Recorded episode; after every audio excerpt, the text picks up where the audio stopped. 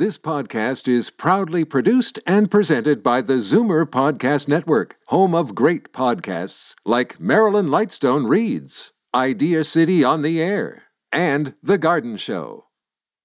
You're listening to an exclusive podcast of Fight Back on Zoomer Radio, heard weekdays from noon to one. Now, Fight Back with Libby Znaimer on Zoomer Radio.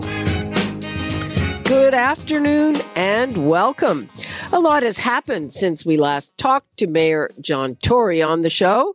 He's taken a vacation, which can be very good for perspective, and he just had a birthday, turning 65. As I am sure you are aware, CARP, a new vision of aging, was on the forefront of getting rid of mandatory retirement at that age. And regardless of whether we agree or disagree with your policies, Mayor, we are glad the R word is not on your radar. Welcome and thanks for joining us. Well, thank you very much. I hadn't even thought about it. Uh, so whatever the law said, uh, it's the furthest thing from my mind. Okay. Uh, people, a lot of your listeners will know that, uh, and I tell this to people much younger than me, that uh, uh, my energy level, and I think if you're blessed with good health, your energy level and and your the, the wisdom you have from having lived longer makes you actually sort of ready to go and do things at age 65 more so than you were at 55 or 45, and there's really no no other difference. I mean, as, as, you know, if you have your health, that's the most important thing. Well, as they say, from uh, your mouth to God's ears. I right. totally agree with you. Uh, on to uh, more serious stuff. So, uh, you had, we, Toronto had a reprieve from Queen's Park. They backed off the retroactive cuts, which the city said would impact uh, important programs like public health. Now, that promise was made by the Ford government no sooner did Doug Ford back off uh, those cuts when city councilors started saying, we are never on board for the cuts. We have to fight these cuts while you, the mayor, are saying, well, now we can sit down, roll up our sleeves and find efficiencies and where to cut. So where does that leave you? Well, it's a bit of an apples and oranges thing uh, that people are talking at cross purposes. Um, you know, I understand the fact that uh, the province has serious financial problems and those have to be addressed, and they ran on a platform of saying they were going to address them. I think the way they initially started to address them was wrong because they were they they imposed, for example, uh, retroactive cuts, as you mentioned, on municipalities halfway through their budget year, un, unannounced and without consultation. Now, I think we have a chance to sit down and I think where my council colleagues, those have commented, I haven't read those particular comments, but where I think they're off base is they're implying that all we're going to sit down and do now is talk about the same list of cuts and just implementing them later.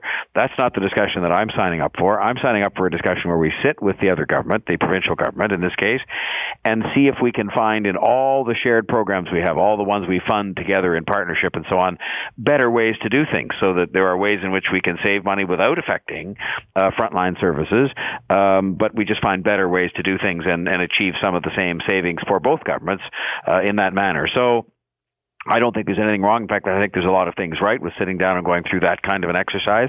We've already begun those discussions, and I'm certainly viewing it with a going in, uh, you know, a going in uh, goal of not affecting the frontline services like child care and public health that were to be affected by their unilateral retroactive cuts. And uh, you know, we'll see. Uh, we'll see how we do.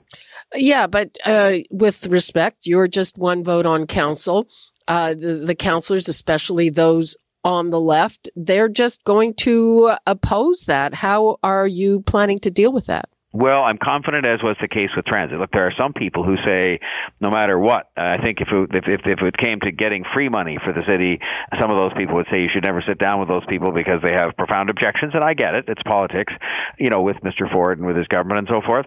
I believe my job is different. I believe my job is to work with them as best one can, and I've certainly shown absolutely no hesitation to stand up for the city when I believe they're going in the wrong direction and doing things that are contrary to the best interest of the city.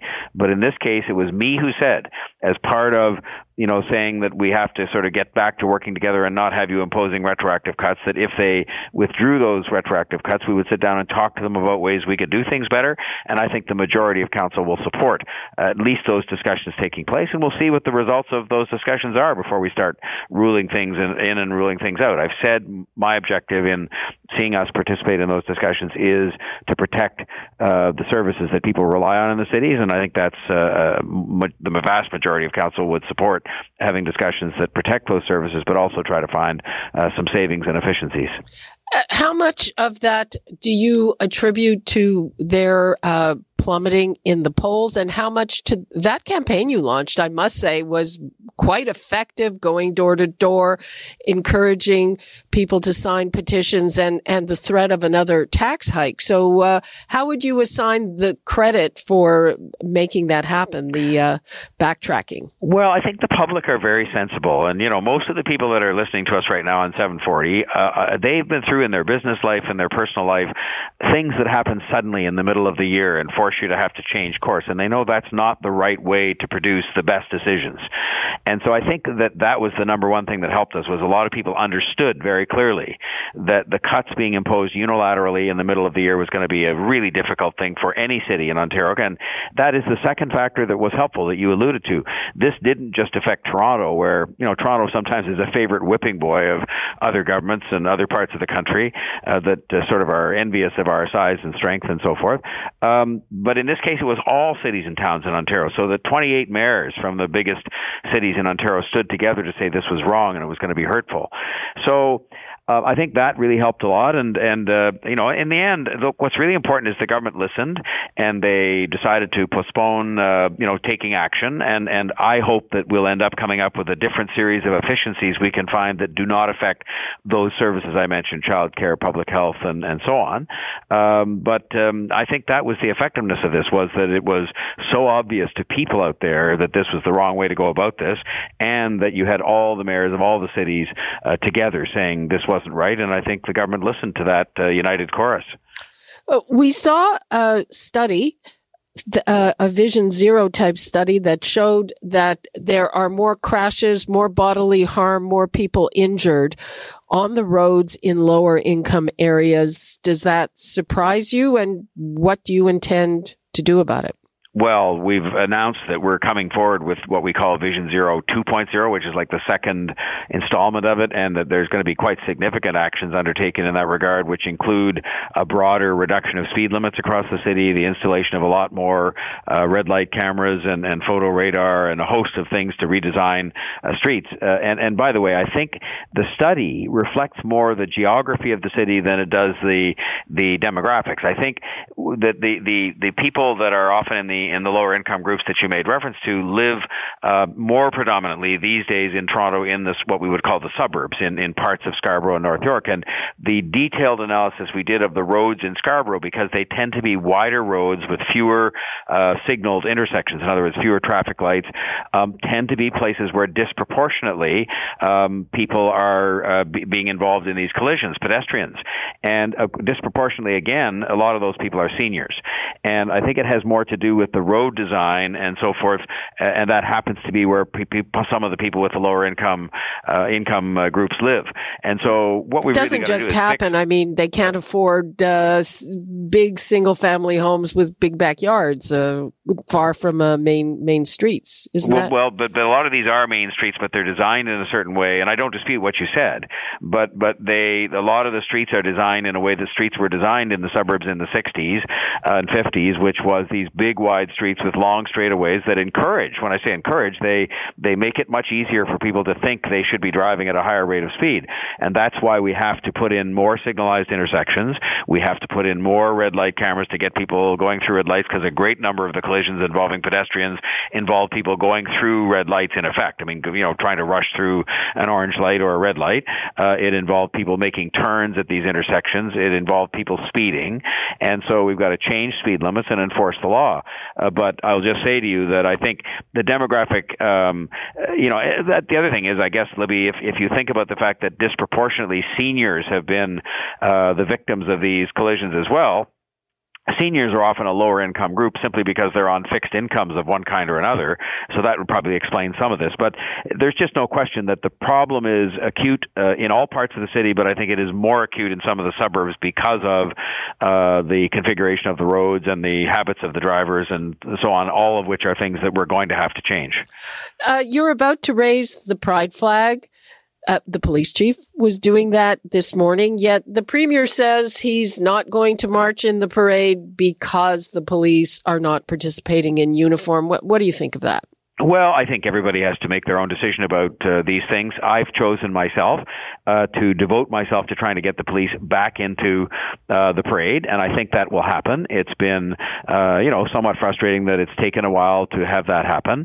Uh, but in the meantime, I think that as mayor, I should be supportive of the Pride Parade, which I have been every year. I've been in the parade probably every year since 2001 or two, you know, so probably 17 or 18 years in a row. Um, and I think it's important to support it because it's a big citywide event. I would prefer prefer the police were in it.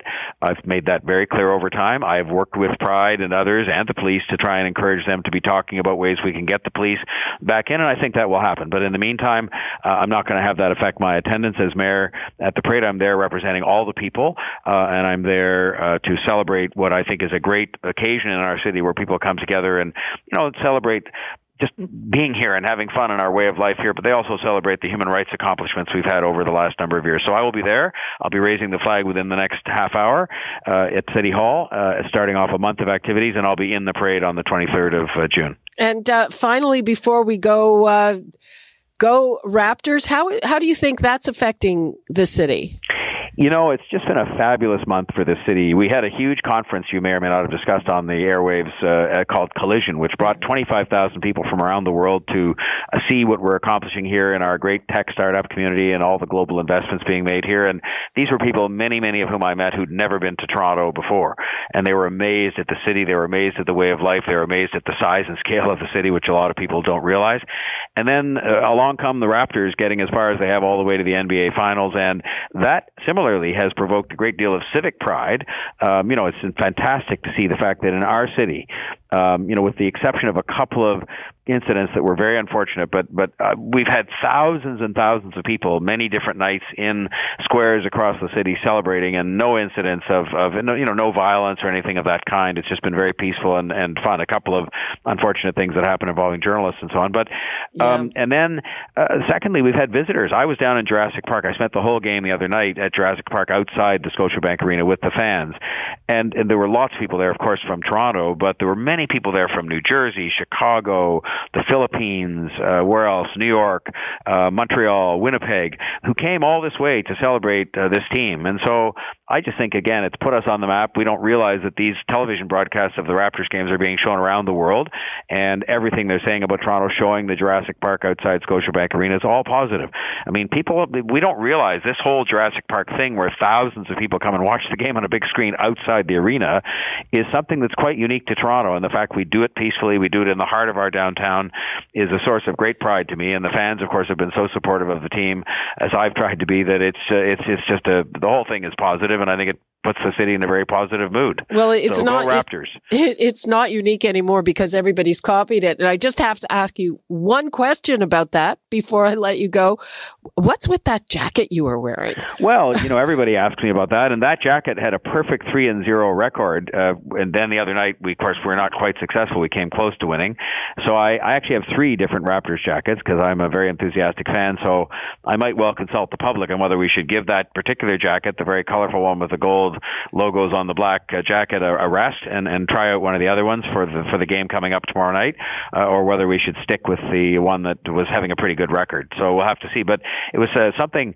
I had the other two jackets, and somebody came along and said to me, "You really should have one of these." And it's really uh, quite inexpensive, and people would probably say worse critical words than that about it. I can see. Why. Yeah, but but having said all that, um, it uh, certainly uh, sends a message, and uh, it's just me trying to be really enthusiastic about a team that uh, is just I think, really um, emblematic of today's Toronto in 2019. Uh, and we love all of our teams, including uh, the Leafs that have been around forever. But uh, the Raptors have got everybody's hearts at the moment, and that includes the mayor. Okay, Mayor, thank you so much for being with us, and uh, okay. we'll talk to you soon. Thank you, Libby. All the best. Okay, bye bye. You're listening to an exclusive podcast of Fight Back on Zoomer Radio, heard weekdays from noon to one. You're listening to an exclusive podcast of Fight Back on Zoomer Radio, heard weekdays from noon to one. You're listening to an exclusive podcast of Fight Back on Zoomer Radio, heard weekdays from noon to one. This podcast is proudly produced and presented by the Zoomer Podcast Network, home of great podcasts like Marilyn Lightstone Reads, Idea City on the Air, and The Garden Show.